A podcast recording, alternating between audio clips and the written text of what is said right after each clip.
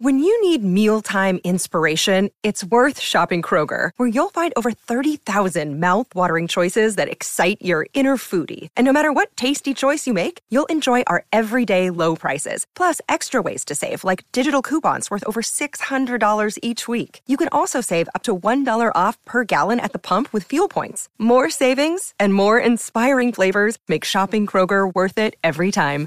Kroger, fresh for everyone. Fuel restrictions apply. Another day is here, and you're ready for it. What to wear? Check. Breakfast, lunch, and dinner? Check. Planning for what's next and how to save for it? That's where Bank of America can help. For your financial to-dos, Bank of America has experts ready to help get you closer to your goals. Get started at one of our local financial centers or 24-7 in our mobile banking app. Find a location near you at bankofamerica.com slash talk to us. What would you like the power to do? Mobile banking requires downloading the app and is only available for select devices. Message and data rates may apply. Bank of America and a member FDIC.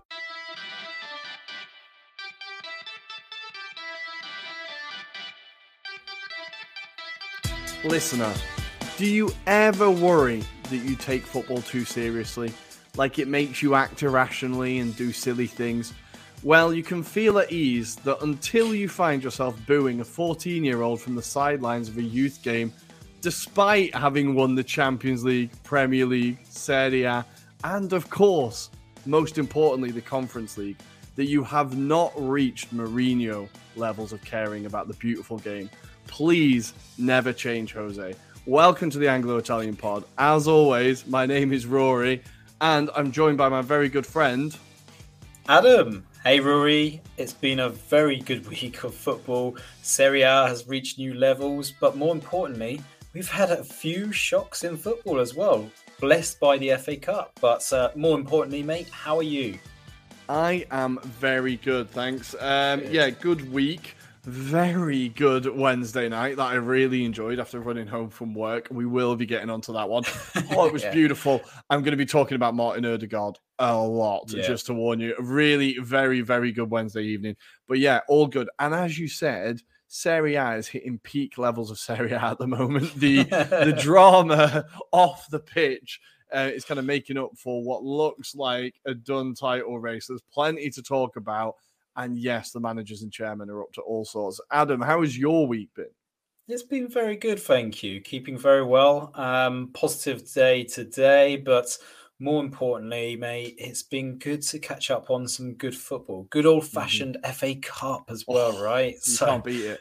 Yeah, I mean, we won't spoil it for the listener, but there's been a good few shocks that took place, and uh, I think it confirms one team's relegation. Perhaps we won't spoil it for the listener, but it pretty much looks on the cards for a certain team down the south coast, doesn't it, Ruairi? Yeah, it was grim Mm. viewing down there. But before we get into the main show, we of course Mm. are going to talk about the drama that is engulfing Serie A and Yes. all the noise on the sidelines. Now, before we get into the game, we're going to talk about the game afterwards.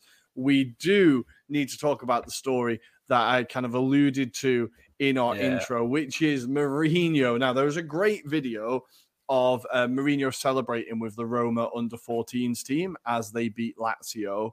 Um, obviously, the immortal rivals uh, or the eternal rivals.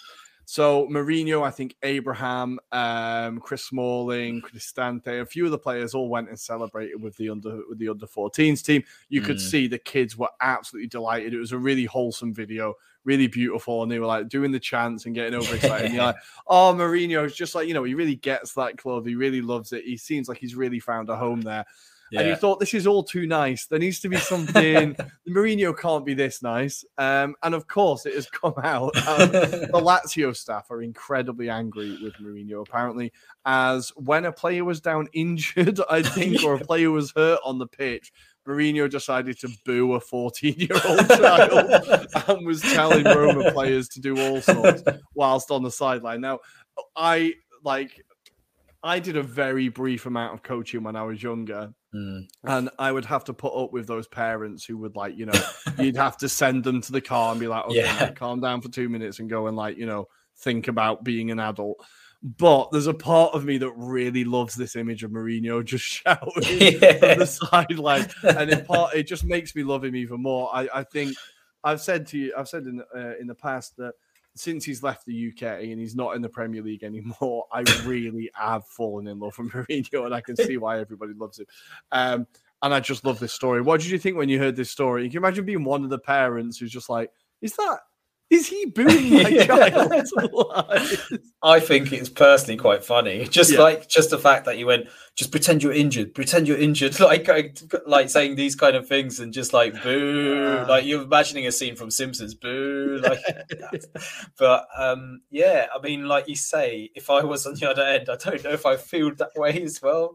Um, and I have to allude to your thoughts and sentiments when you're having to uh, kind of go through the phase of your your little boy is playing football and you see certain parents go very animated on the sidelines. Um, luckily, I've not had to experience that, but we have got a parent that is very focused on his son to do very okay. well, and he tells him when he's done badly, and it's just oh. like, oh, it's so cringe to watch on the sidelines because he's like he's you you know he's a prick. He's a prick, really. Like without telling it to his face, you're like, he's a prick, basically. But yes, you want to turn around to the kid and go, "Don't worry, your dad's just a prick." yeah, Use it when you're 16. He's a prick.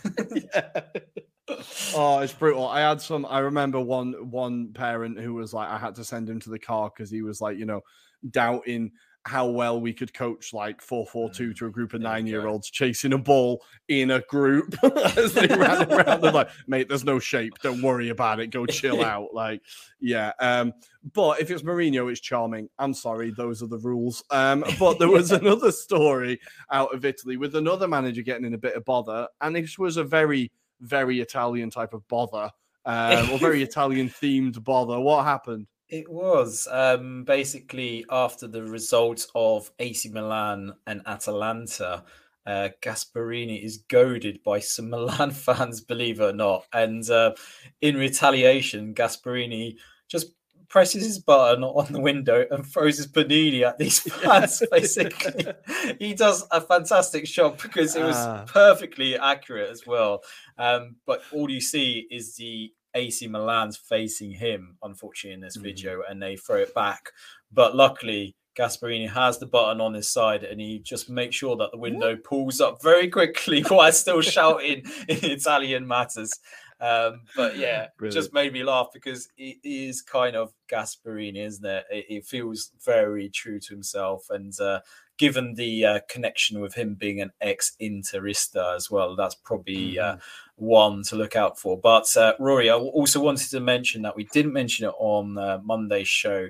Um, but a very Serie A thing happened as well. So we had Sampdoria's directors being sent a uh, pig's head saying they are next basically now i can't think of anything more kind of mafia slash yeah. godfather-esque than that scene basically seeing the pictures of this like pig's head basically out of a box I mean, I could not see that happening in the Premier League myself, but I mean, fair play to Serie A. They are living the dream right now, and you know, there's extra entertainment, right? So why it's, aren't there more eyes on the league, right?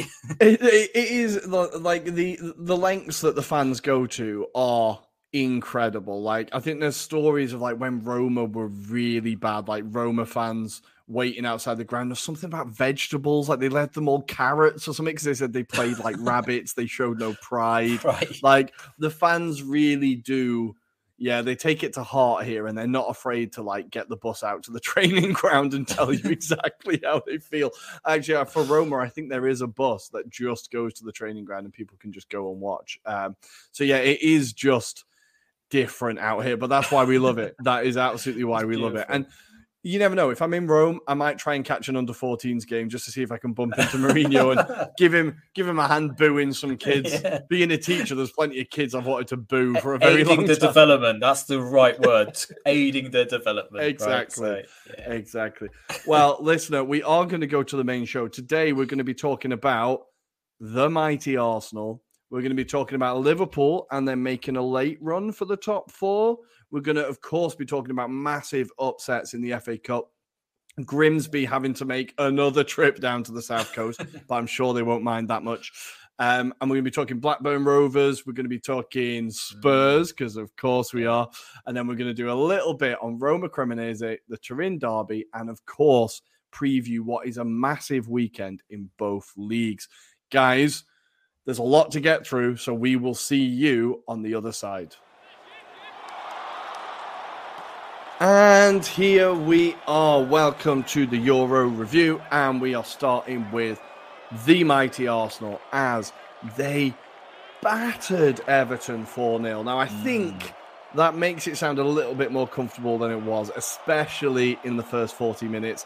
I did think that we were going to get a repeat of the Goodison Park result for quite a while. I think hmm. what Everton did, and it's what Sean Dyche is very good at, was they massively shithoused the first 40 minutes. I think they were they were time wasting from I think the first instance was 15 minutes in. Jordan Pickford Probably. started time wasting. Very on brand, right? Very on brand. But what they did do is what they did against Goodison uh, against us at Goodison Park. They kept a great shape, low block, Mhm. really disciplined, and they actually had the better chances on the break. If they had someone who wasn't Neal Maupay, I think they might have Yeah, gone one 0 that, up. yeah. Like he had two chances that I think he probably should have put away. Gabriel had a great tackle on him as well, like last ditch tackle to stop Mm-hmm. him from scoring. So I think Everton definitely had their moments. And then I was thinking, ah, crap, this is going to be we're gonna Yeah. we're gonna fuck this up. Like the second half, we need to come out and make sure we do something here. Mm. But then we've got so many difference makers in this team, Yeah. and two of the biggest for this season. I'm going to get your thoughts on them after kind of I've described the goal because I really enjoyed it. But the two difference makers kind of enjoy joined forces, and Zinchenko jumps up on the right wing. Now this shows you how much this guy just he plays wherever he wants, and he's very good at it. Mm. He he pops up on the right wing and just waits and waits and waits. And it's what Arsenal hadn't done is shown patience. Really, they were Yeah. Yeah. Trying to be a bit quick and they were rushing things. And he waited. He was like, "No, I'm going to wait." And the gap opened, and he just plays that ball through to Saka perfectly. And Saka has become a player that I can't describe to you how much I love him, but he was so left-footed, and people knew that if you showed him onto his left, onto his right foot, you were kind of taking it away. From, you were kind of Yeah. nullifying him to an extent. But what Arteta has done, and he did it with Sterling, he did it with Sane, he did it with Mahrez. He improves wingers. He makes them mm. better. Like every winger that's played under Arteta at City has said, he was the guy who made me as good as I am. And that's what he's doing at Arsenal now. And Saka can now play on both feet. And that Yep. finish with his right foot was like Batistuta esque. That was like a violent finish. Like you can see Jordan Pickford's going, okay, he's going to hit it low.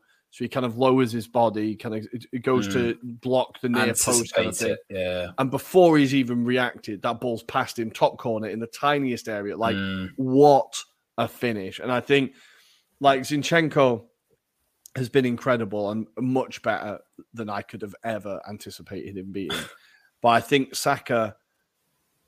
Now I know Haaland is going to get Player of the Year, right? Haaland is going to get Player of the Year. Yeah. It, it's going to happen. But I think Saka should at least get Young Player of the Year and be in the Mhm. conversation for Player of the Year because he's now Yeah. got he's ten goals in the league, nine assists. So he's going to get double figures for goals and assists. Um, and he's his form post World Cup is now like six goals and uh, four assists. I think since he's come back from the World Cup, he has just hit another level. And I think this is a player that like I've been trying to kind of think is this a ridiculous thing to say, but I think we're going to find out. When he hits his peak, I think he could be in the conversation if he plays up to his potential as one of the best players in the pla- on, on like in the world. I think he honestly has that level of potential. To be 21 years old and be performing at the level that he's at so consistently, and to have done it for a few years now, like he made his mm. debut when he was 18, right? It feels Yeah. like he's been around forever. I just think he's hitting new levels this season. But for a non-Arsenal view, how do you see Saka as a player? And do you think what I've just said is ridiculous? Feel free to say yeah. I think he's definitely got better without a shadow of doubt. And you, I, I would say he's definitely become a match winner now. He's become that kind of person now that you rely on him to create that difference. So a bit like uh, Thierry Henry when he 1st Mhm. started at Arsenal, he started to mature his game a lot more.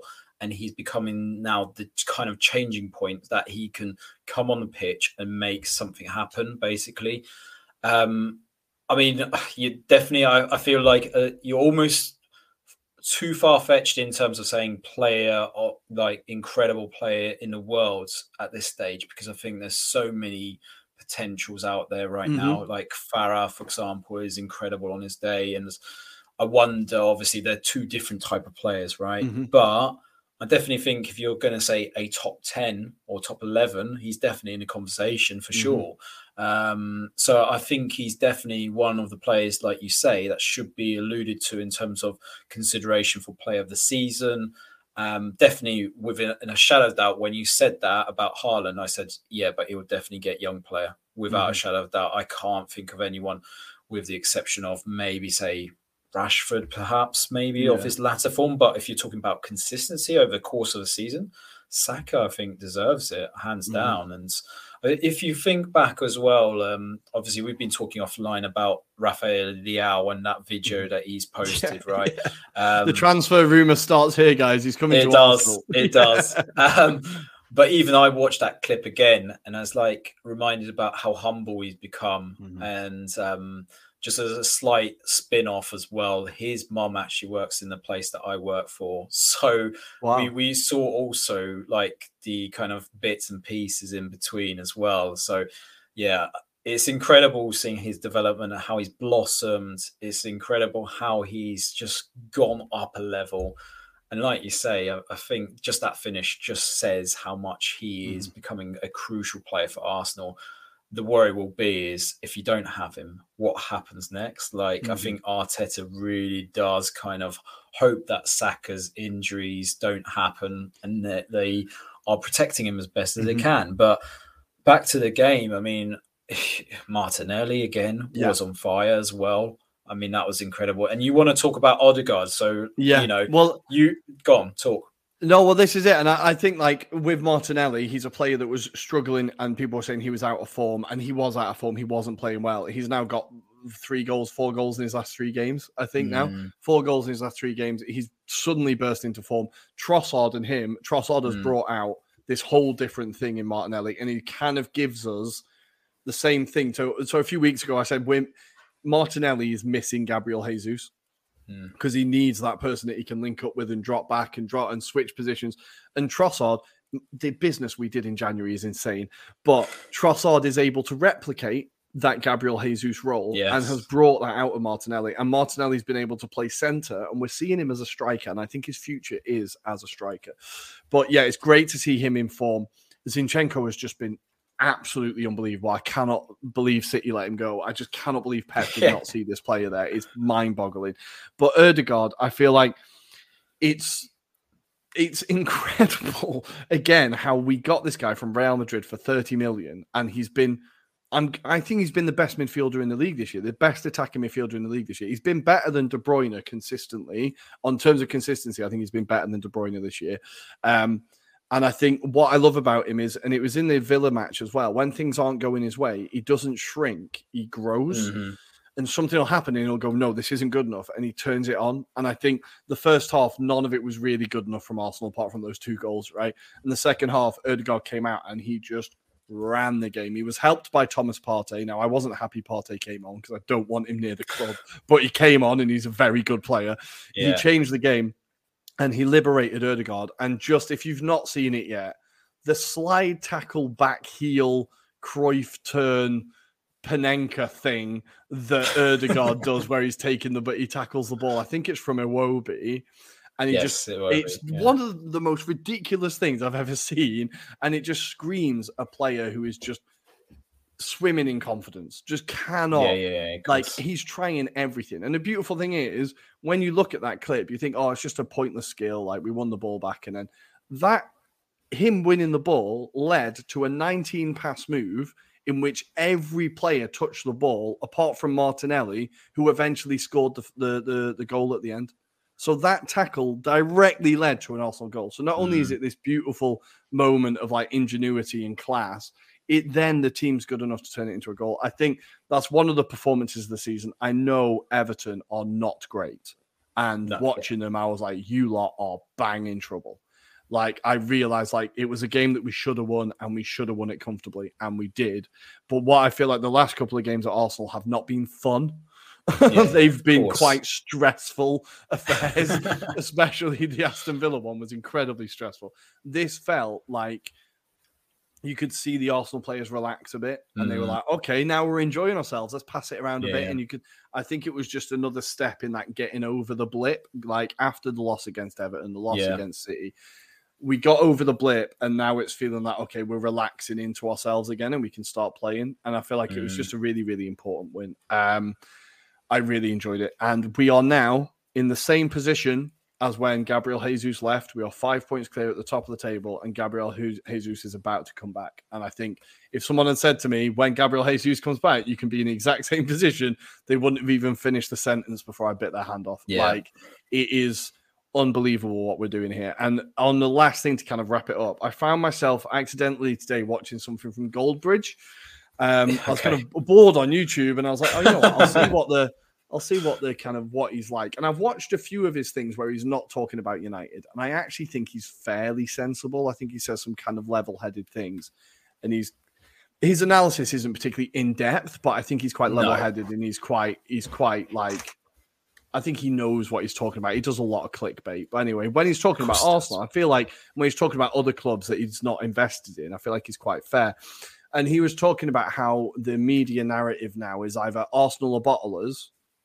So uh, Arsenal are going to win the league, they've bottled it. Or if Arsenal don't win the league, they're bottlers.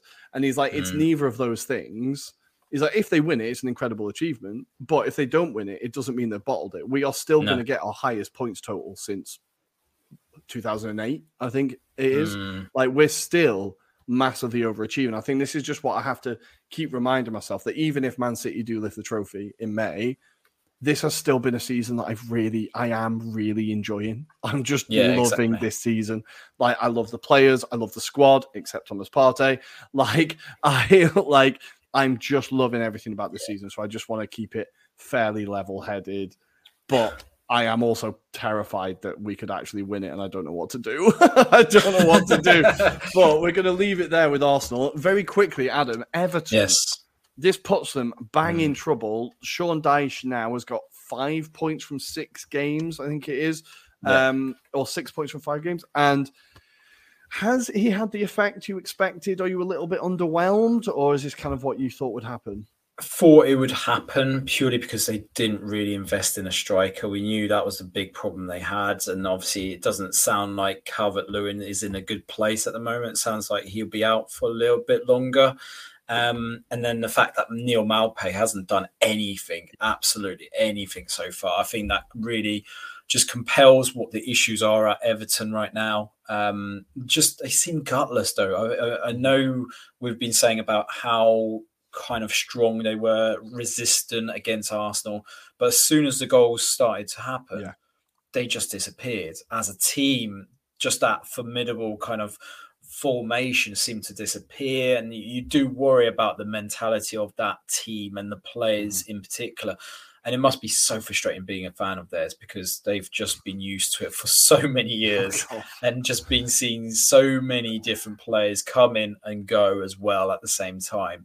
But yeah, it's not looking pretty at the moment. And unfortunately, I, think it pretty much cements where I think they're going now. Um, mm-hmm. You know, I know it's still a bit early and it could, you know, it could within a couple of results, they could bring themselves out because Burnley did that for a while. They'd go on this run where it looks like they were pretty much done.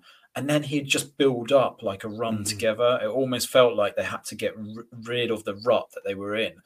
So my, my, my main issue is that you've got some big games coming up. I believe Nottingham Forest is being one of them. Um, they're kind of games that they need to get points off, and I, I I really do struggle. If you think about the two right in that example, I still fancy Nottingham Forest to pull off the result because yeah, I think they've yeah, got yeah. the better player, especially at the City ground. Like I'm, I'm just looking at Everton's fixtures now. Yeah, they've got Forest away, Brentford yep. at home, Chelsea away. Now that could be a given, but Chelsea yeah. away, Tottenham at home, United away, Fulham at home, like Palace away, Newcastle at home. Like they've not got they've got it's Leicester away. Run. Just going to the end of the season, Leicester away, Brighton away, City at home, Wolves away, Bournemouth at home. Like the games out of that list that I'm looking at going Everton can win are probably Palace away, maybe, maybe, mm. um, and Bournemouth at home are the two but where if, I think you're saying Bournemouth's the last game of the season, is it? Yeah. Or last home game. So I mean, by that point, it could be game it set and done. done. Yeah, yeah, yeah, yeah. So, it is it's a rough, rough run for for the Evertonians. I did see quite a funny thing that was, um, you know, Everton fans on Twitter. They're just yeah, they're just um, so funny. One put up a thing of the stadium, and one of the Everton PR people was like, "People are going to under it. people." Uh, can't understand how loud this stadium's going to be. And someone was just going to say, "Booing is going to sound incredible in this stadium." it's like the quote tweet is absolutely fantastic. The booing is going to sound amazing in this stadium.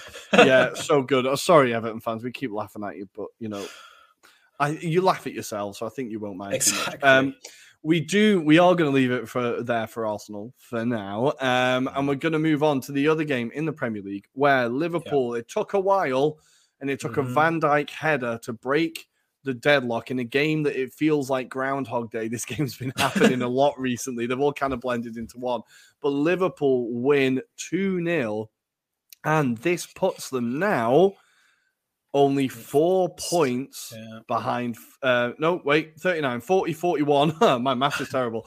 Two points behind Newcastle in fifth place, and six points behind Tottenham in fourth uh, place, but Liverpool do have a game in hand, so they could put themselves within three points of top four.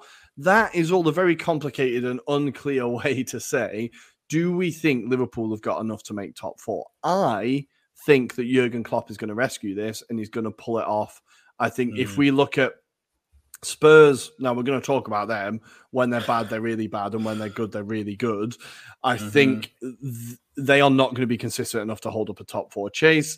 I think Fulham are having a very good season, but I still cannot see them holding on to fifth place. I'm sorry, Fulham fans.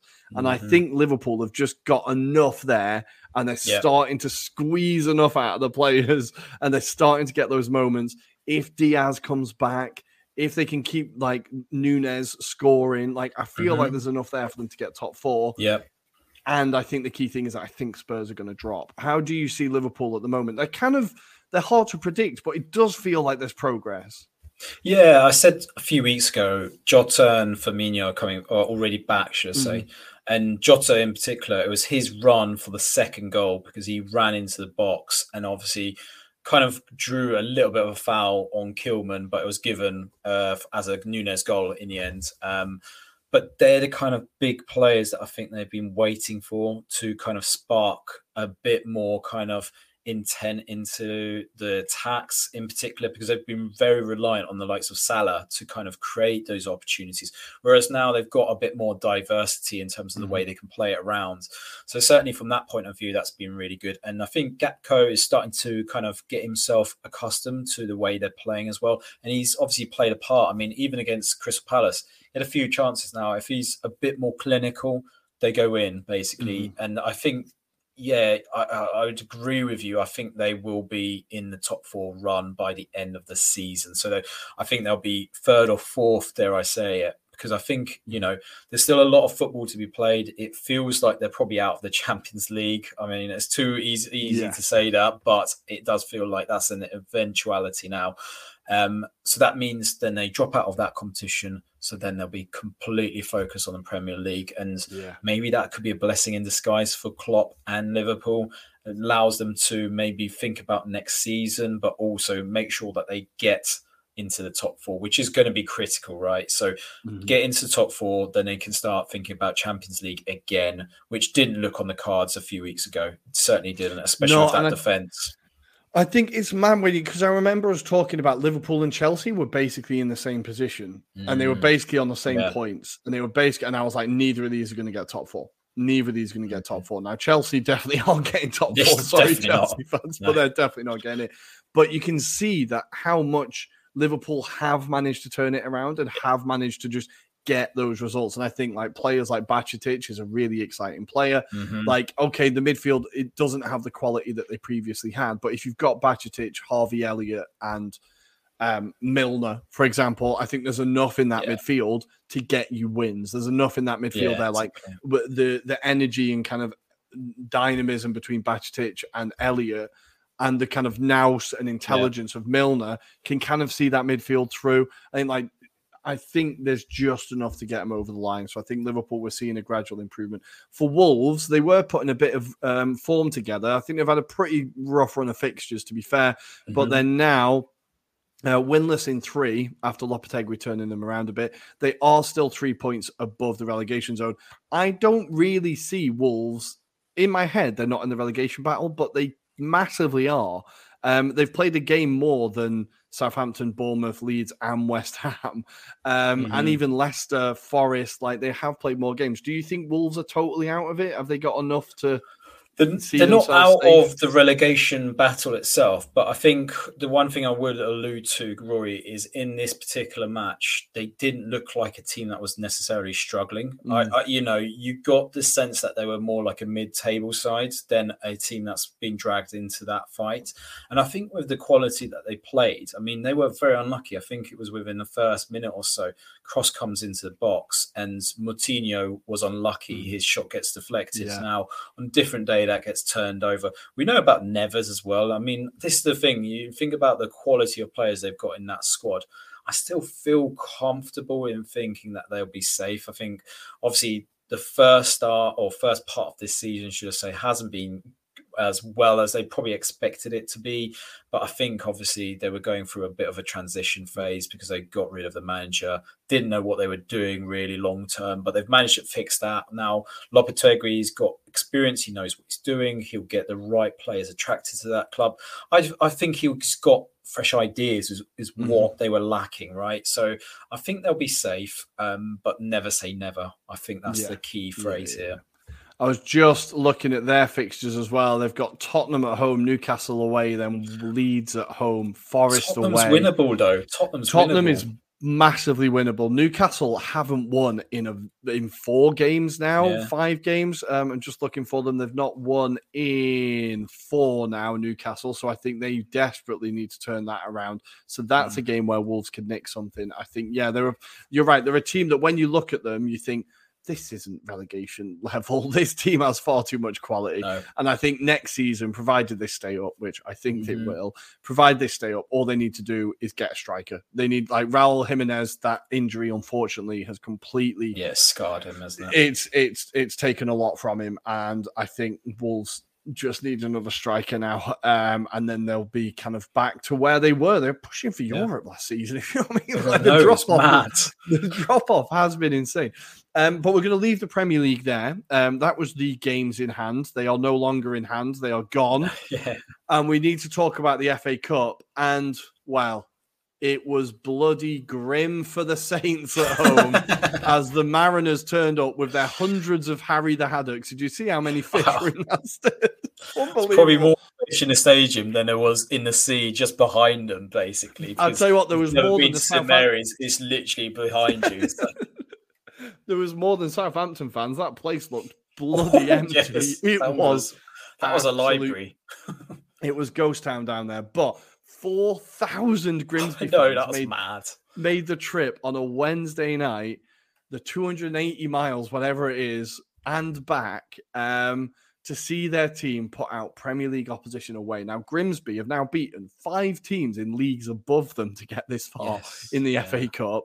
The run has been incredible. I think this is the lot, the furthest they've got since like 18 something. It's like 80 odd years has been since they last got there, uh, since they last got this far. Now, I was watching the the game. I watched a bit of the game back, and I thought, now obviously Grimsby were incredible. They were like Yeah. just so disciplined, were able to just frustrate Southampton. That being said, Southampton absolutely gifted this to Grimsby. Of course They did, gave yeah. over two ridiculous penalties. The second one is absolutely What was he unforgivable. doing? Like, so if you've not seen it, Caleta-Car, who used to be at um, Marseille, right? This is where maybe he picked up this kind of hot headedness. It seems like it's Yeah, in the Marseille genes. He just turns around and whacks one of the Grimsby players, um, who's kind of pushed him. Now, what when I first saw it, I was like, "That's not a penalty. that's not a penalty. It's like Mm. violent conduct, I suppose. But then, of course, that's a penalty. If you punch someone in the box, then that's a penalty, right? Were you confused by it, or was it just me that found it confusing? I think it's penalty all day long. Yeah. Unfortunately, you just don't do it. It, it was very soft. Um, and um, on the player who got went down, it was a typical Italian sounding name, Danilo Orsi. Um, yeah, oh yeah, definitely Italian. I had to have a look at his um, like background, and he's definitely not played in Serie A. He's uh, played for the likes of East Thurrock and Hungerford Okay. Town. So he's come from the depths of lower league football and done himself really well to be at Grimsby Town. To be fair, Someone's Um, getting an invite on the pod. I'm definitely finding him on. LinkedIn. Yeah. um, but yeah, I think on the balance of play, Southampton should have won this because Mm-hmm. of the amount of chances they had.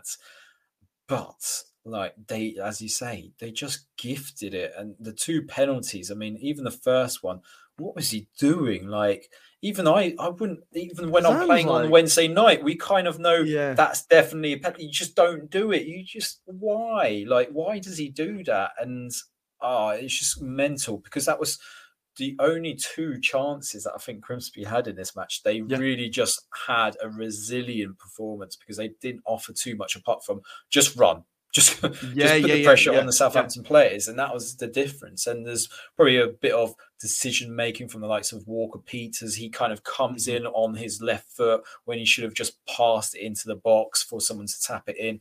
Um, yeah, this is the thing though. I think on that performance alone, Southampton are down because that completely demoralizes that squad.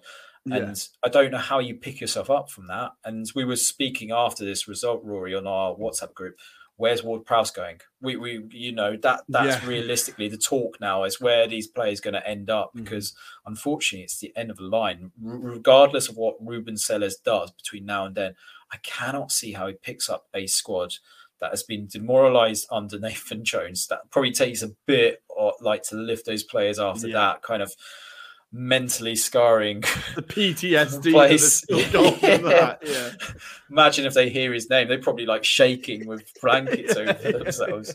Um, but yeah, I- it, it just feels like even the atmosphere is dead. But as you allude to, there was no one in the ground, and there was a Mm. hardcore group that probably weren't impressed by that performance as well. So- Yeah, I feel like I don't want to take anything away from Grimsby because I think like that it is No. an incredible. It's like one of the greatest moments in their history. It's a a, a team that's not doing particularly well in League Two. No, like they're like exactly. sixteenth in League Two. It's not like you know you, we're going to get onto Blackburn like or Sheffield United. They're teams that are really pushing and having great seasons. This is like a team that yeah they've not done well in League Two this year, but an unbelievable performance from them. They put Yeah. the two penalties away. They were able to create the chances to get the penalties, if you know what I mean. They were able Mhm. to cause problems and they were able to put Southampton off their rhythm, right? And the thing is, Yeah. Southampton, you're right. Do they have a rhythm? I don't know.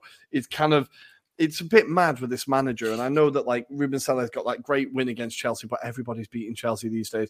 And I think it's it's always funny when you see a club appoint a chairman, uh, appoint a uh, Caretaker. caretaker manager Mhm. after a few good results, and then usually it kind of all falls apart. Well, Southampton did it after one game, and they were like, one Yeah. result, okay, you've got the management role. And I get it. Maybe there wasn't anybody out there immediately, and you're like, he knows the players, he knows the club, they know him. This could be a smooth transition. It just it it feels like for someone's first management job, there is so much to fix there, and I think it is a lot of it It's is just big job. mental. Like, Yeah. but then I was looking at the Southampton squad, and again, and I was like, there's a lot of quality in that squad. There's there a lot of like young, decent players that I Mhm. was. It was kind of a bit mad thinking they they could be playing in the championship next year, like because there's a lot of Premier League standard players there. So it just feels like it's been massively, obviously, massively mismanaged. But I think, yeah, I think it's down to that investment piece in the summer because they gave Hasenhüttl basically free reigns to kind of go, who do you want in this squad? Mhm. Because they were kind of fresh investors. They probably, and as it's kind of come to light, they don't seem to have a clue. So they kind of like just given him the reins to go and get players. Now, what he did was getting a lot of young prospects, you know, players with talent, which you know, if you've got a sustainable model, then it will work. But you need experienced players along the side. And Yeah. I allude to a comment that I mentioned a few weeks back where Ward Prowse mentioned it under Nathan Jones. normally when you're in an atmosphere where you need big time players to turn up. You need experienced pros alongside you, the ones that know what it takes to kind of be in this position and what it requires to get out of it.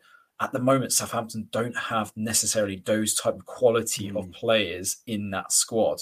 So, you know, you're relying on Ward Prowse, but he's one man. Like Bednarek. Yeah, yeah, I mean, his performances of late since he's been recalled from Aston Villa have been absolutely shocking. Should yeah. be nowhere near the Polish national team on that basis, let alone like being playing for Southampton. Like, I mean, there's other players that are like you. You can't really blame them, like Bazunu, for example. Mm-hmm. I mean, a young goalkeeper, young goalkeeper, great talent but he's just been thrown in at the deep end, you know, and that's the problem for him. Lavia's another one as well. You can't really hold like. back the tide, like it's no. and it, yeah, it feels like yeah, you, you've nailed it. Like what they should have done really is stuck with Ralph Hasenhüttl. I don't know why. I know Southampton fans were starting to get a bit annoyed with him and starting to lose faith a little bit, but I don't mm. think you'd be in any worse a position if Ralph was no. still in charge and he picked those players. He is a he is a good manager at developing players. It's what he did in Austria. It's what he's done in the past. Like I think you would be in no worse position if he'd have stuck around.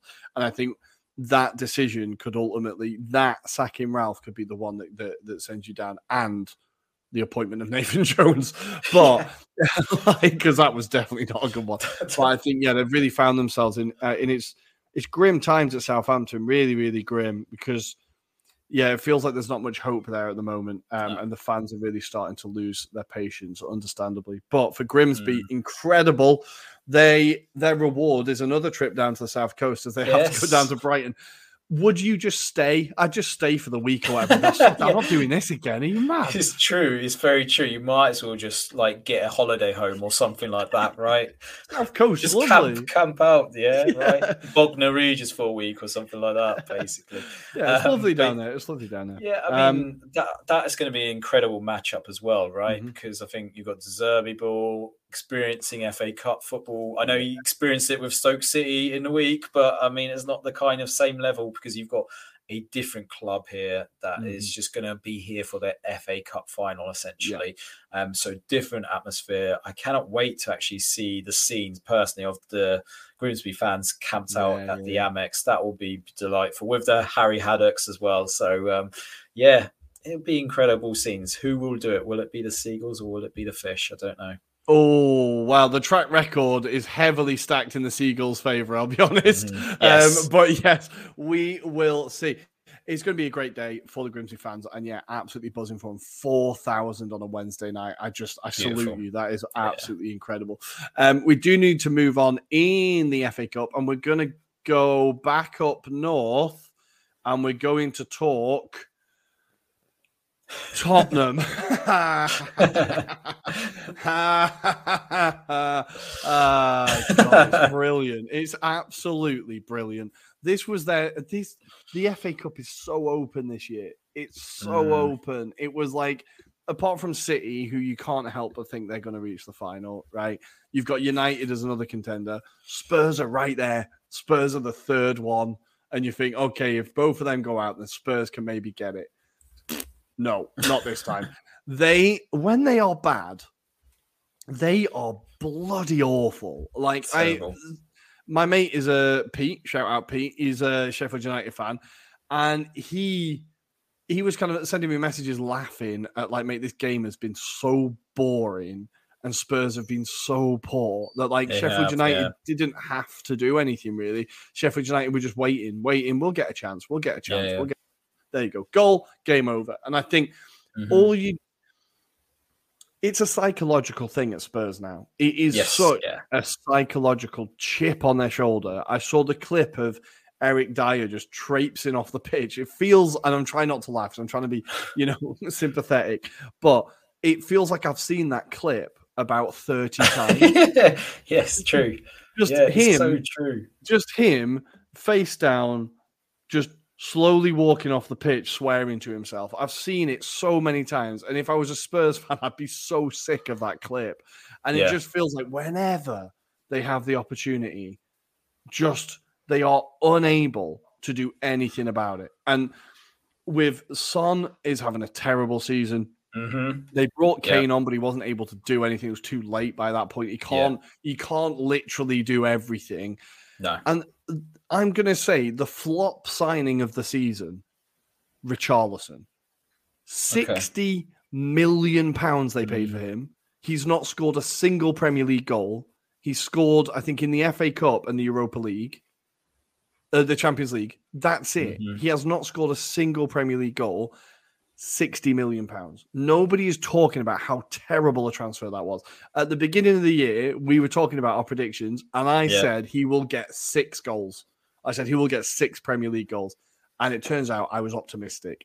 I think like a lot of signings they made have just been terrible. Why did they Mhm. sign Danjuma? I've not seen him. Dan Why Juma. Did they sign Fred Friends? I- Why I- did I- they sign Bissouma? Like none of these players have had any impact since arriving. Yeah, Bissouma's a weird one because like he came in with the potential hype of being this kind of midfield destroyer essentially, and mm-hmm. the one that breaks it up. And I think Brighton fans were actually quite happy with that kind of signing as well, in terms of you know that allows them to move on because it was always Yeah. about Bissouma. But now that he was moved on, they're like, well, we've got some money for him that we didn't think we'd get and recoup. And we've got Caicedo. And yeah, don't forget they had Enock Mwepu as well as well Mhm. at the time. Um, but yeah, I mean, you kind of think, right? Well, these signings also don't feel like they were Conte signings. We've said about No. Djed Spence, for example. well, Djed Spence definitely wasn't. No, exactly. This is my point. And then you got likes of Sessegnon, who seems to be forced at some parts of the season, and then he's Mhm. not in the squad, for example. So I think he'll be another one that will just move out eventually, loan to a championship club or something like that. And you just think about the whole kind of team. It almost feels like you need to gutter it all completely out and just take out the old guard, so the likes of Lloris, Ben Davies, just take them all out, just sell them, just do whatever you can to get rid of it and just breed in a new confidence. It will take them years, granted, and that's the problem. Levy probably won't stand for it. He wants success straight away. But it does feel like you allude to, unfortunately, Imagine until they wanting success straight away. Any. Let's just start with any. Let's Daniel. put the under 19s team. That'll be better for us. Yeah. They- That's what they've got to do. They've got to be bold. But Mhm. the problem is they just do not have time. I mean, it's all alluded by the fact that even this week I saw that Tottenham have got a partnership with F1 and they're going to build a core, uh, like a race course or, or like track underground the um, White Hart Lane or Stadium of Tottenham or whatever it's called. Um, so they've got a partnership, and that kind of just tells me all you need to know about that club, which is anything to make money and see someone else lift up a trophy, right? Yeah. Because they can't experience it themselves. They really they can't do it themselves. And, Uh, but back to the match, they were poor. They were so poor. So bad. all I saw was uh, Sheffield United just breaking on the counter attack Mhm. time and time again. And we have to have a word about the goal scorer himself because he was plucked from non league, Boreham Wood, and he's been superb. He was at the World Cup. Didn't I Mhm. don't think he actually appeared for Senegal.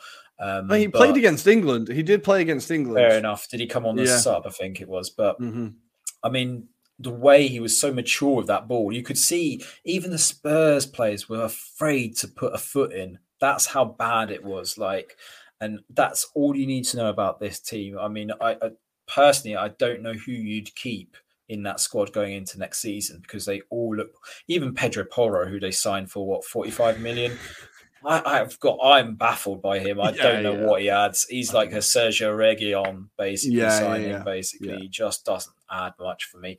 So yeah, it's poor by Spurs. But we've talked about it. It's extremes, isn't it? You have a performance against Chelsea where they look incredible, and then they go to levels like this where they just look terrible.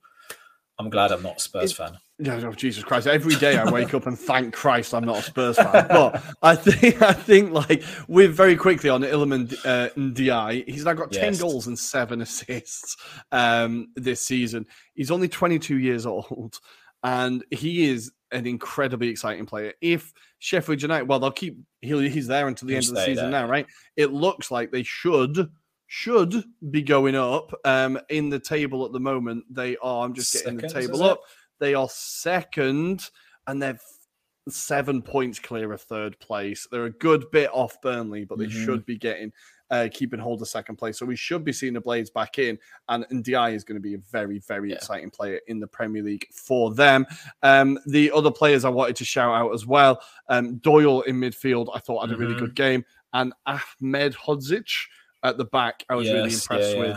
Um, another player who's only 23 years old, Bosnian international, very, very Yeah. exciting player.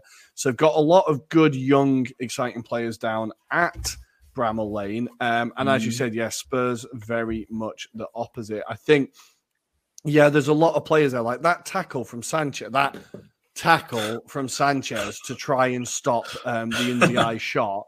That is me at seven aside after I've been playing for about 40 minutes. And you know, when you just you're ready for the game to end, you're just like, and this has gone on five minutes too long. I kind of want to go home now. And you just lazily go, oh, if it looks like I move, then it, you know, no one can shout at me. It's that, that in a tackle. It was absolutely awful.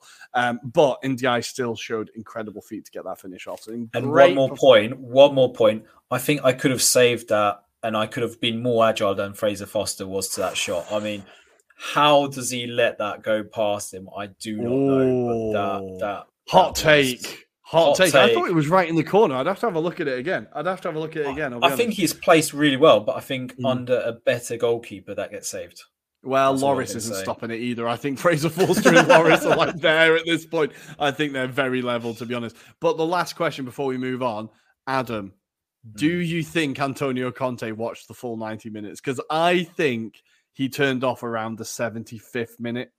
No, and I've speculated to you offline. I don't think he even watched the match. I think he was off doing other things, having like some session with some family friends or whatever Yeah, it be. he was out I having an aperitivo in Milan. I'm pretty sure I saw him. Or Yeah. Milan or wherever he's. Maybe he's in Lecce with his farmer friends. I don't know, but he's definitely not watching that game.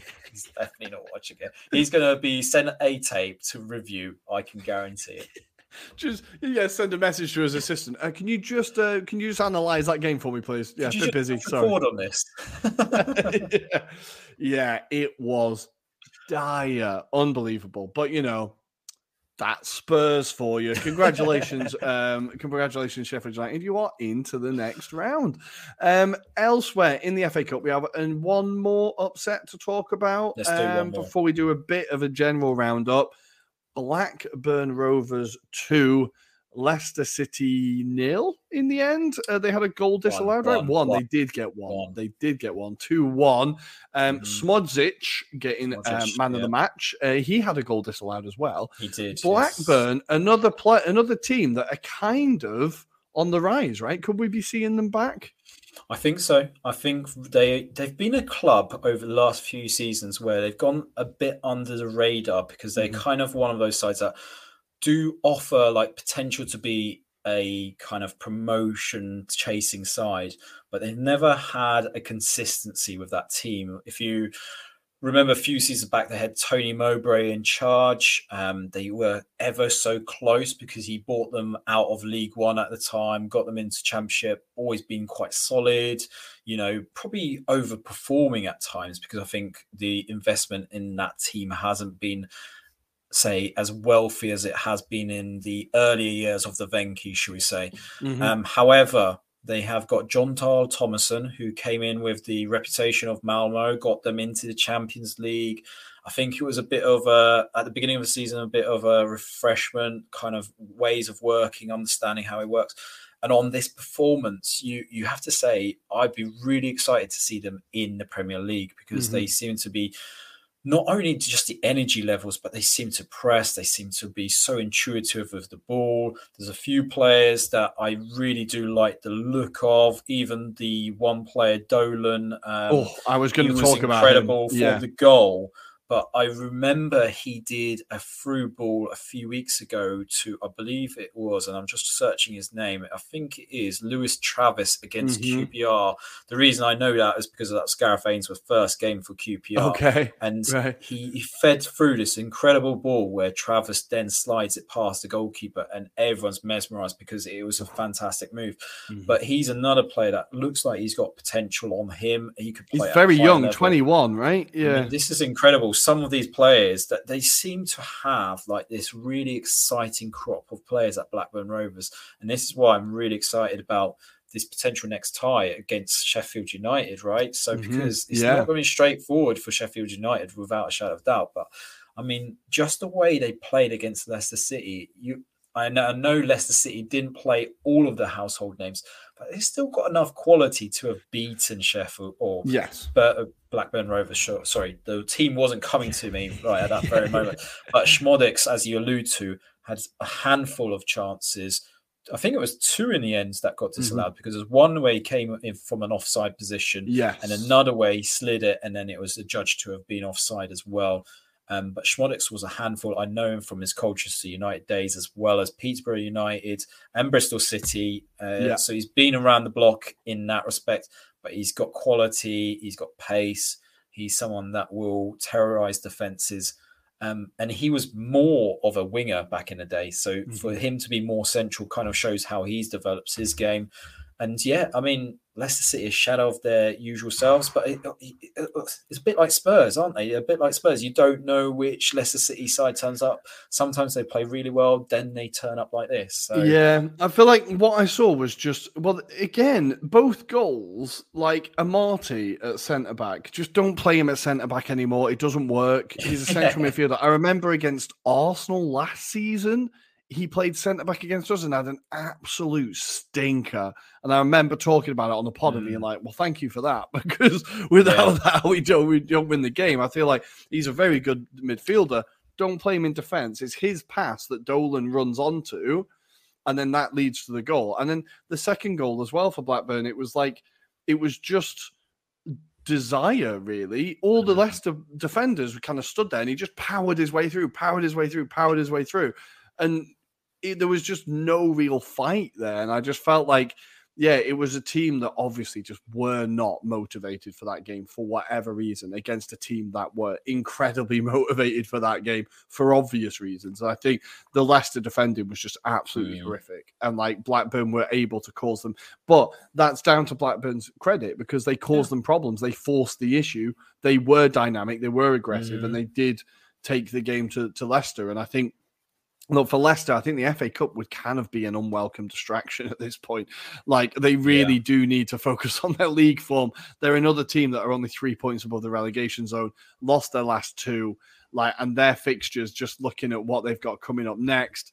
Um, they've got Southampton away this weekend, and they've got Chelsea mm. at home, Brentford away, Palace away. Like, they've got some games that are kind of winnable, so they need to kind of be focusing on the Premier League now. So I think as much as it would be annoying to go out to a Champions League uh, championship opponent mm-hmm. and not have an FA Cup run, I think it's probably for the best for them this season because yeah. they just need to make sure that they stay up. But as you said, Blackburn will face Sheffield United in the next round. There will be a championship team in the FA Cup semi-finals. Yeah. Unbelievable. Great to see. Absolutely great to see. Um, God, we love the FA Cup. Elsewhere, very quickly in the kind of the rest of the FA Cup nonsense, we do. I want to very quickly talk about Fulham Leeds. I thought Leeds okay. were really unlucky. I thought Leeds were really unlucky. Um, their first goal, I'm not quite sure why it was ruled out. There was judged to be a push on. I'm not sure who the player was. They definitely, definitely made a meal of it. I don't think there was even contact. McKennie, it didn't feel. I could not believe that was ruled off um, ruled off for a foul. I think that kind of changes the game.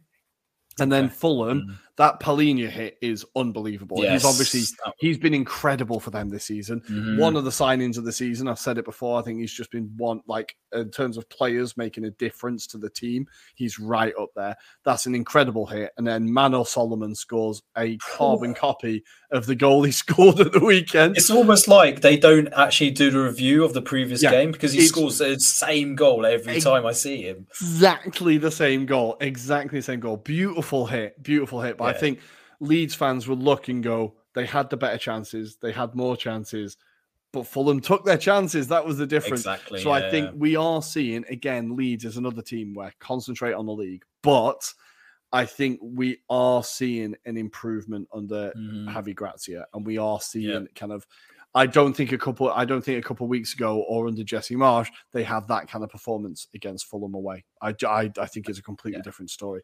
So I think yeah, Leeds fans, it's annoying, but stay in the Premier League, please, because I like you being there. But for Fulham, they continue this incredible season. Yeah. Not only are they now what up to fifth in the Premier League, um, they are having a cup run. Marco Silva, just Marco bloody Silva. How incredible has this season been for them? The seventh, sorry. Superlatives again. You kind of think, and they were my favourites to go down this mm-hmm. season, hands down. They were what I thought was going to be rock bottom because I thought they're spending play or spending money on players that I'm not too sure if they fit the ethos, but he's just made them play really good football, at times being a bit more pragmatic. They change up the style. They're not necessarily relying on certain individuals.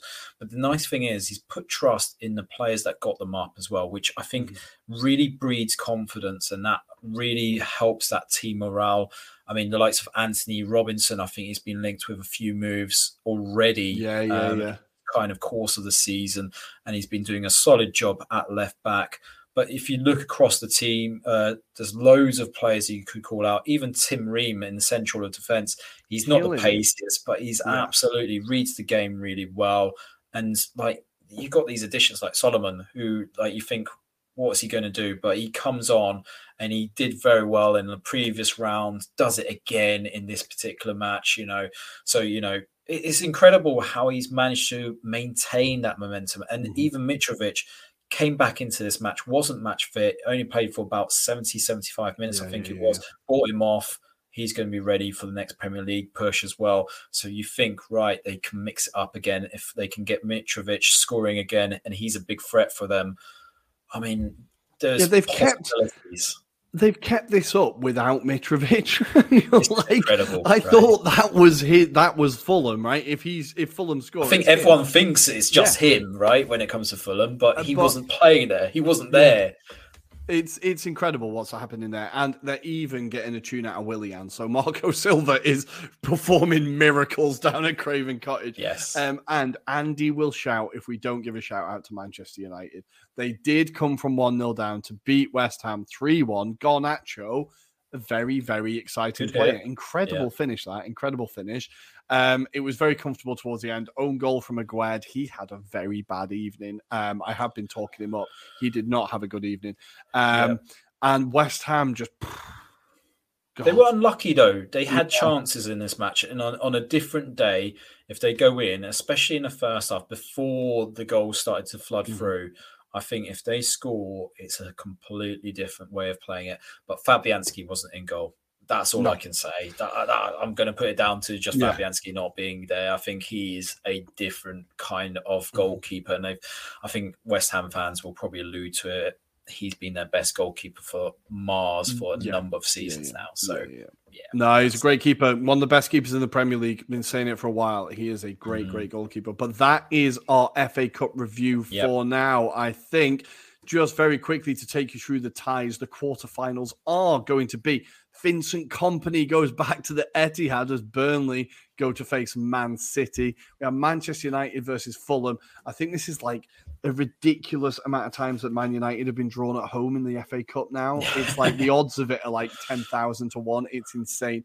Man United and Fulham also play each other in the FA Cup all the time. Yeah. Then we have Sheffield United against Blackburn Rovers, as we talked about, and Brighton taking on Great League Two Grimsby Town. Mm-hmm. All those games will be played on March the 18th, a three o'clock kickoff. I can't wait. Which game are you looking forward to the most? I think I'm going to look forward to probably controversially here, um, going to be Sheffield United versus Blackburn Rovers personally, because I think that probably won't get the game time. It won't be on TV, but I no, think it'll be Man United be, Fulham that's on BBC. Of course, it will be, and that'll be on a Monday night. It'll be at a stupid time. Um, but my point is, I think genuinely one of these sides get to make it into the semi-finals. Mm-hmm both deserve it. I think it'll be a fantastic match. I think it'll be very end to end as well because of the yeah. stars that both play. So for me, I just think out of all the games, you're more likely to get a game of football in that one. Whereas the other ones, like they're either predictable or you're relying on Grimsby Town doing another shock. So yeah, yeah, yeah. yeah for No, me, I think you're right. I was going to say Blackburn, Sheffield United, but I will now say Brighton Grimsby for the Grimsby fans. Mhm. Let's have it. Let's see if Go they on, can do it. Mariners. Yeah, exactly. So, guys, we're going to take a very quick break before we come back with some Serie A action. Very little bit of Serie A action. Yes. And our weekend previews. We will see you on the other side. Hi, I'm Phil Brown, and you're listening to the Anglo Italian podcast. It's happened again. It's happened again. And it did happen again. Torino, you had us there at the beginning. You had us for a minute. We thought you were going to do it, but of course, it ended in a Juventus win 4 2 to the Juventini as they win another Derby della Mole and Torino let another one slip through their grasp. But it was a bit more of a contest than we anticipated, I think. What did you think of this game? I thought it was very interesting, especially as Torino twice took the lead in this particular match. And uh, Karamoh, who we did mention, I think it was more you mentioned it a, w- a few weeks ago about how he's been playing. And he did in this match have a fantastic game. But uh, Sanabria caused them problems. It was interesting because Wojciech Szczesny and Alex Sandro were celebrating their centenary game. So it was 200 Wow. games for Szczesny and 300 for Alex Sandro. Ah, Um, but yes, I mean, it didn't look comfortable as such for Juventus, but they do that typical Allegri thing of like grinding out results, not necessarily playing attractive football. And when you've got the likes of Cuadrado just coming in and scoring goals, I think that kind of tells you the story that you need to know about this Juventus team. Um, I think there needs to be a few kind of words said about Vlahovic. He he's not scoring, Ruairi. What what what is the feeling in Italy? Because certainly from the outsider's point of view, I mean, it looks like they might be making some losses on that guy. Yeah, people definitely expected more. But I said it, and this is only partly a bitter Arsenal fan, but I said it when he joined Juventus. You are going to the wrong manager. You are not Yes. going to a manager who is going to improve attacking players. You're not going to someone who gets the most out of strikers. You're not going to someone who brings through young players. Now, Juventus, interestingly, this year have taken a lean towards developing young players. They have got one of the youngest squads in Serie A, and they are like this whole Juve next gen. I was reading a really interesting thread about it. Like they are kind of shifting the focus of their team. But with Vlahovic, it feels like well, he's been injured. He has been injured this year. So he's not been fit the entire season. But it definitely feels like people expected more. But I think the blame is being kind of pointed towards Massimo Allegri, more Massimiliano Allegri, more than Mm, towards yeah. Dusan. Now, you can argue how fair that is, but I think, yeah, it's definitely been underwhelming. And I saw that even um, the Fiorentina owner, um, Commisso, this week yes. was saying we signed Jovic and Cabral. They've got 20 goals between them. Vlahovic has only got 10. This has been fantastic business for us. We sold him. I'm the I'm a genius, just typical Commisso stuff. But of course. like it it does feel like it was a good deal for Fiorentina, and Yes. Juve are going to have to be more patient with this guy. But they need a they need a coach who's actually going to try to attack. Like they need a coach Mhm. who's actually going to try and make him the focus of the team. Like because if you look at it on paper, Chiesa, Di Maria, and Vlahovic is an incredible front three. Like Exciting. that is plus that is like you know latter stages of the Champions League level attack, Mm. But they're not getting that out of it. That being said, they did just score four in one game, but yes, it wasn't from Dusan. Um, it's kind of it's it is mystifying because as you said.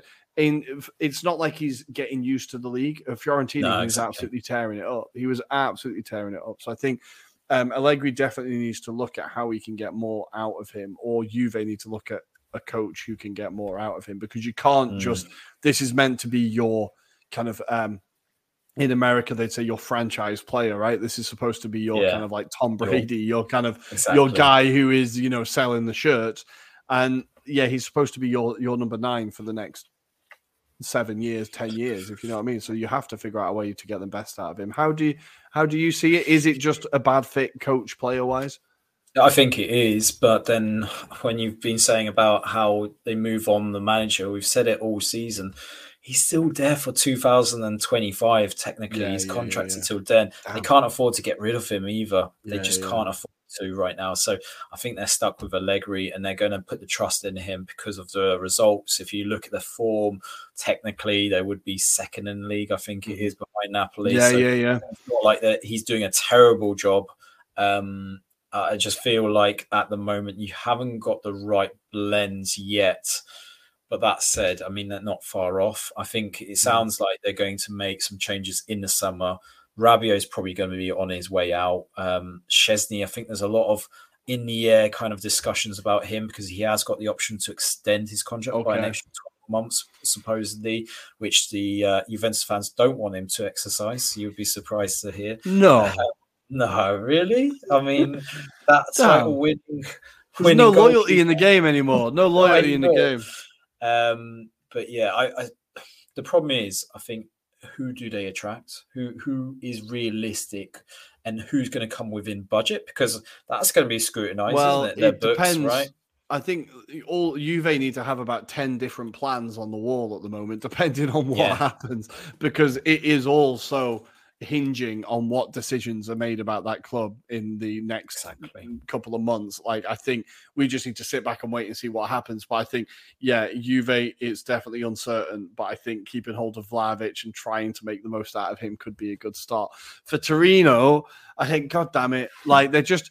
I I thought this season they were going to kick on, and I thought like Ju- Juric has still done a fairly good job Yeah, at he's done a good Torino. I think he yeah. still had like it's been a good season. They're up in ninth, 31 points. I just still feel like they could have got more. I still feel like there's just a few missed opportunities, a few just lacking that little bit. And this was a real opportunity again against Juve. As you said, they scored within the first two minutes. Ex Inter man Yann Karamoh, who's a player when he was at Inter. I was like, I saw him score some absolute bangers for Inter, and I was like, this mm. guy is exciting. I think he's a very good signing for them, but I think they're just missing that little bit. And Yeah. there's obviously a bit of a kind of psychological thing here about Juve now. There must be. There just must be. I think Um, so. Yeah. But they put up a good fight. We are seeing improvement in Torino, um, and that is good. That is very, very good. Maybe a bit of competition in Torino would be nice, but we do need to go to the headline, guys. We've kept you waiting long enough. We have. It- it- it's unbelievable. We joked about it. We, We laughed did. at their expense. We But we predicted it. Derby. We predicted it. That's We the most important thing. we did predict it. The most Roma result ever. And I've lost the Twitter account, but I did see someone. Um, she tweeted, um, all my all my friends laughed at me when I said we'd lose this game. She said, I've been a Roma fan too long to think that we would win this game. Of course, they lost to Cremonese 2-1, a penalty to seal it. Roma Yes. managed to get themselves back in it through Spinazzola, who's been incredible since he's come back. But the penalty was put away, and Cremonese get their win. We have to give them their flowers. Now, we've said the entire time that Cremonese haven't been as bad as they look. Like the table makes them look a lot worse than they are. A lot of their games have been very close. They have pushed teams. They've not really got battered that many times. They find they deserved it, right? This is They did. I'm so I'm honestly without being patronizing, just super happy for them to get a win. It is, it is, and I'm just going to read this stat. So it it has taken Cremonese nine thousand eight hundred thirty days, one thousand four hundred four weeks, and fourteen million one hundred fifty-five thousand and two hundred minutes for Cremonese to win a game in Serie A. Again, Whoop, brilliant, brilliant news. Yes. The most important thing, Ruairi, was that they deserved it. They wholly deserved it. Uh, Felix Gian must have been like having those mental scenes in his head of what happened in the final when a certain Mancini was grabbing him and doing something that was not unceremoniously kind to him. And I think he had it wrapped around in his head, really gunning for this. Um, but yeah, Roma kind of a shadow of their usual selves. I was going to mention Spinazzola. Maybe they should play him up front as opposed down the wings because he He was so He's short. That was that was an incredible. I think that's the guy that turns up at football and says, "I've not played in months. I'm not that good." Oh, okay. Yeah. Just go up front then. Just just just do that. And then he's like that assured with that finish. It was Yeah. incredible. But Cremonese, beautiful win. At the first goal, I mean, wow, that was incredible shot from distance. Mhm. And then, as you allude to, penalty was a bit soft. Okereke being, I think he's tried to obviously dummy the goalkeeper, go past him, and it's a judge that Rui Patrício has taken him down. But at the end of the day, he didn't make any contact with the ball, and that's why it was given. And um, yeah, they so deserve it because the mm. performances for Cremonese over the last few weeks have been so close. They've been getting closer and closer. We mentioned it on the Monday night show that they held on to that lead for a little bit longer than they usually Yeah. have. They've been doing it, and now it's just even the scenes at the end. Ruairi, for me, were beautiful. Just to see kids in the stands, like absolutely cheering on this Yeah, team, like yeah. beautiful. It was beautiful to see. I don't know about you, Ruairi, but just for them to at least have that moment because they might Yeah. get relegated, but just for their fan base to actually see them beat a big team. And it's, you know, in the last few weeks, they've been taking on the likes of Mm-hmm. Juve and getting closer and closer. But yeah, they deserve this. Exactly. I think it's they're a team that have like won a lot of hearts, if you know what Yes. I mean. They've, like Yeah. people have really enjoyed and I will still I'll always die on the hill that they are not the worst team in Serie A this year. Like, I, like I have seen Salernitana be a lot worse than this lot fairly consistently. I Yeah. think like Cremonese have always been that close, just that close, that close, and they finally got it. And yeah, for them to get a win against one of the like the Seven Sisters, one of like the traditional big boys, it's incredible to see. And you have to say, 37 year old Ciofani getting the winning penalty as well. It's just a beautiful story. Played his most of his career in Serie B, Serie C. Just a beautiful moment. And yeah, Mm. um, really happy for them. Hopefully, they can get a few more. Like this is a chance for them now to try and build on this. And like I'm just looking at the the matches they've got coming up now.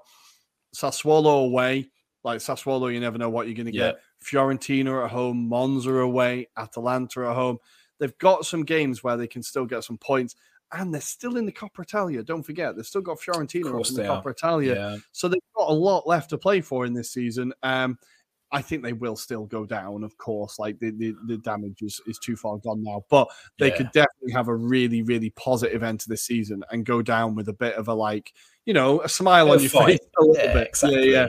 And above Um, Sampdoria is the most important thing, right? Yes. Yeah. If they could not finish bottom, that would be incredible, Yeah. I think so. Um, of course, Mourinho got sent off in this game because he's just what I love about him so much is that he's the master of distraction. He's just the course he is. second, the second his teams are having a bad result, he's like, right, how do I make the story about myself? And he has done it in beautiful fashion this time. He got himself sent off because the linesman, now we're going to use the quote, but the linesman basically Mm. said something very unsavory and very unprofessional to him. I'll be honest. I was a bit shocked to see that the fourth official, sorry, was a, was spoken to him like that. Mourinho lost his temper, got sent off, and then he said, "Look, it's classic Mourinho. I don't want to get in trouble, liar. I don't want to get in trouble, but." We are playing Juventus at the weekend, and the referee is from Turin. And then he just drops like Yeah, grenade that, and yeah. leaves, and it's just beautiful. It's just beautiful. I love how Mourinho manages to make it the story about himself and not But he also the team. threatened libel. He threatened libel. Yeah, yeah, yeah, yeah. That was a beautiful yeah. thing about it. So I mean, It's incredible. It is incredible. Um, he's absolutely loving it down in Rome. I know, like, it, I know that like results like this happen, and you're like, "Fucking hell, Jose, come on!" Like, your teams have got to be better than this.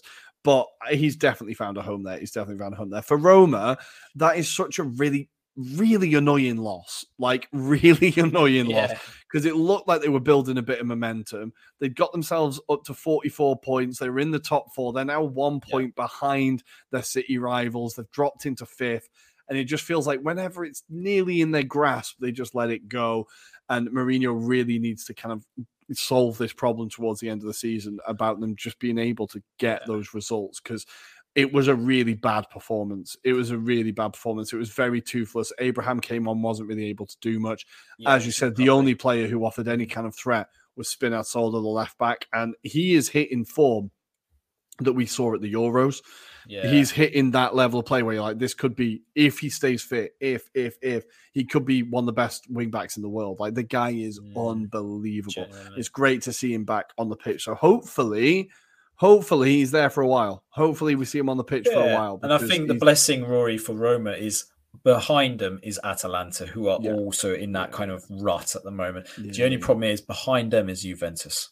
So let's see what happens. They are but, yeah. not a million miles away. Yeah, Juventus are only six points behind Atalanta now. Like that is so they've won four in a row. That is so doable. It is so doable. If Juve, honestly, if Juve do qualify for European football after this points deduction, that is genuinely an incredible achievement. Like is, yeah. because that's five wins they've had taken off them. Like it would be an incredible achievement. Mhm. But I think that's all the Serie A news, really. I It think is, that's yeah. that's everything we had this Yeah. week. Um, so because I'm very aware of time, we're very quickly going to go through some Serie A previews. Do you want to take us through the fixtures um, for the Serie A preview this weekend? Yes, so it starts off with you guys that are potentially listening to this on a Friday. So on Friday evening, we have got Napoli versus Lazio. So Ruairi, it's not about Sunday nights; it's about Friday evenings instead. So that is a hell of a matchup. We see Sarri go back to his place, Napoli, and uh, in great form as Napoli,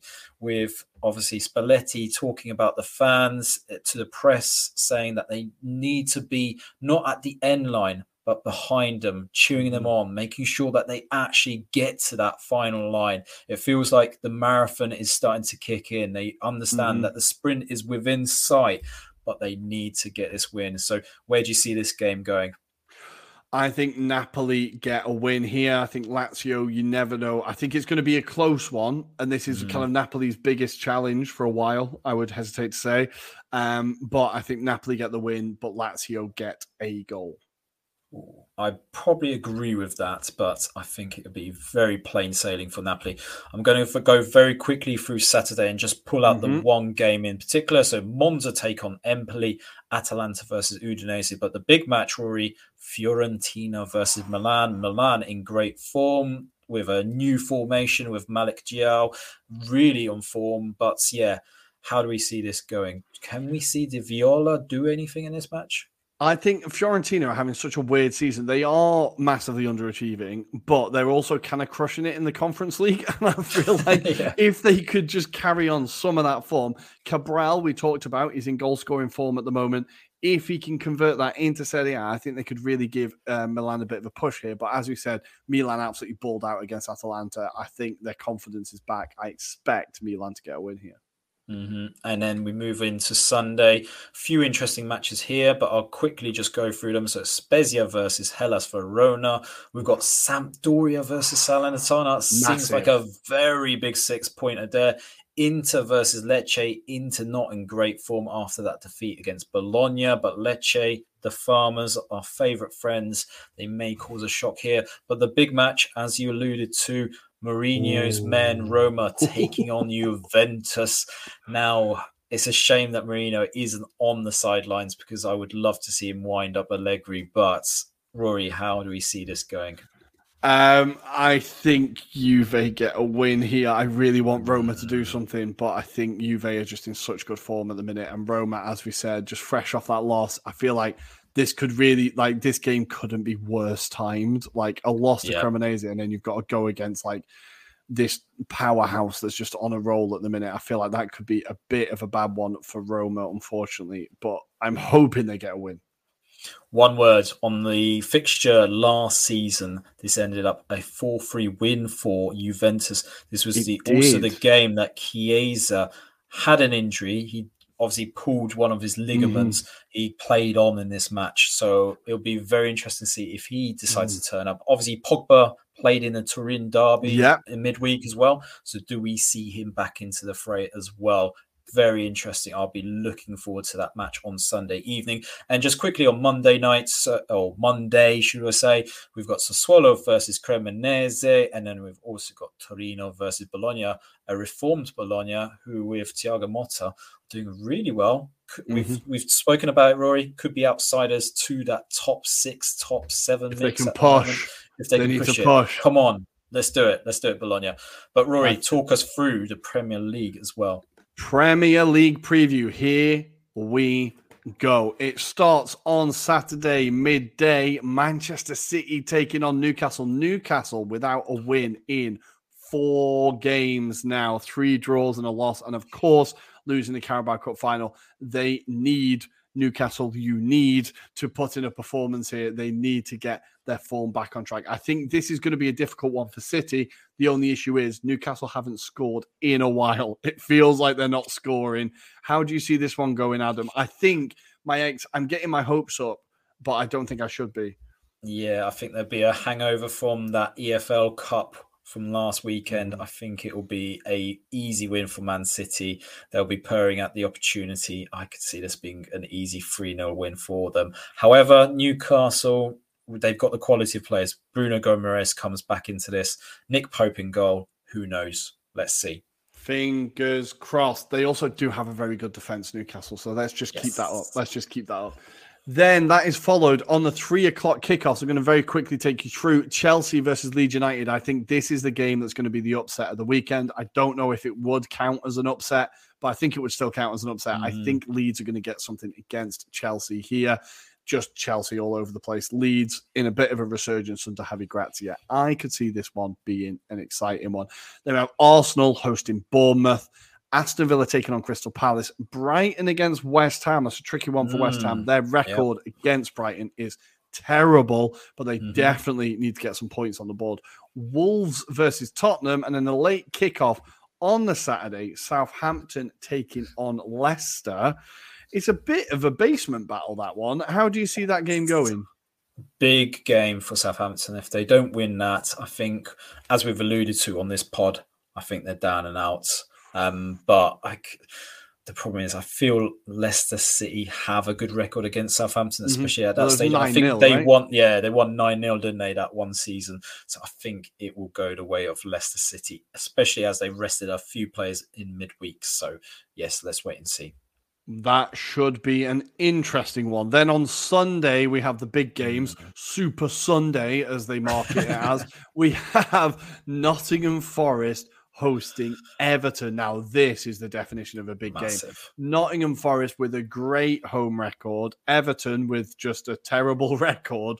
Um, four points separating these teams. Nottingham Forest now one win in their last five. Everton two wins in their last five. Um, how do we expect this one to go, Adam? I think because it's at the City Ground, Forest do something here. I think they do. I think it will be a tense match, though. I think I, uh, I Mm. can see it being quite like maybe structured. It'll be end to end, potentially down to free kicks, potentially that dictate how it goes. But I feel with the quality that Nottingham Forest have on the breakaway, they do it. I think they've got more of a goal threat in the likes of Johnson and maybe Woods as well, potentially coming off the bench. Who knows? But I feel like it's just going to be very easy for Nottingham Forest in this match. Unlucky toffees. Then we have a big, huge, Yes. massive game Liverpool against Manchester United. Mhm. This is a big one. I think I was thinking uh, United are just going to win this. Liverpool are all over the place. I No. think this could be an absolute battle. I think this is the game where Liverpool turn up and United might struggle. What do you think, Adam? I think you're right. I think it's going to be not as straightforward as maybe a lot of Man United fans expect it to be. I think it'll be down to who plays the better football. I think it'll mm-hmm. be down to who's going to be more, like I suppose, more tactically astute. And that'll be the very interesting thing to see is how does Klopp kind of counteract what Erik Ten Hag has done. There's a lot of flaws in Man United's game, but they haven't necessarily been exploited in the last few games. I think against West Ham, there's a lot to be taken and seen, and you kind of go, they just need to be ruthless. If you saw the first 15 minutes against Real Madrid, if Liverpool can do that and then defend, shut up shop, then that could be game set Yeah. and match. Nice. I like that. Yeah, I think this is going to be United's biggest test, honestly. I think, think this is a big psychological thing for them going to Anfield. I think their last few trips there haven't been particularly positive. So that if they get a win there, that would be a perfect week for, for Ten Hag. Like knocking Barcelona out, winning the cup, and then beating Liverpool would be about as good as it can get. But I think Liverpool are going to put up a bit of a fight there. Then on Monday night, got a bit of a West London. Is Brentford West London? Yes, it is. London, right? yes, the Um, bus stop um, in Hounslow Derby. That's what it is. exactly, exactly. We got Brenton, Brent, Brenton, Brentford taking on Fulham in what could be like a proper hipster's choice of a game. I think that's going to be a really interesting, entertaining game, right? So fascinating, so fascinating. As I allude to, the bus stop in Hounslow is the chant that goes on between these two teams because Fulham taunted Brentford fans by saying you're just a team near, uh, you're uh, just a team or near Hounslow or something like that, and then Brentford fans went back and said we're just a bus stop near Hounslow, basically, uh, when they were winning. So I think this is a fantastic matchup. Two teams that are definitely unique in their own little ways. And yeah, I could see a lot of goals in this. Could be a score draw though. Yeah. And we will see if even if Ivan, even Ivan Toney manages to play. He's pled guilty. What's gonna happen, guys? It's gonna be interesting to see what happens there. Get your bets in now. the odds are 20 to 1 that he doesn't play. We'll take we'll give you those odds. Nice. guys, that is the end of the show this week. As always, please follow us on Twitter at Italian Anglo Pod, on Instagram at Anglo Italian Pod, subscribe on Twitter at the Anglo Italian Pod. Hit like, subscribe, all them things. Adam, anything to say before I send them off with our quote of the week? Yes, quickly. If you haven't subscribed to our YouTube channel, we are on 199 now, Ruairi. Guys, Someone has subscribed to please. just take us. We're on the edge. We're on the cusp of 200. Come on. Like, even support Uncle Sharma along the way. He's Yes. just craving for 5K. We're just asking for 200 subs. Come on, guys. We can do it. We can do it. We can do it. And our quote this week comes from the fourth official who got in an argument with the great Jose Mourinho as he said, Ti stanno prendendo tutti per il culo. Vai casa, vai a casa. In English, it is the whole world is laughing at you. Go home, go home. We will see you on Monday, guys. Ciao, ciao.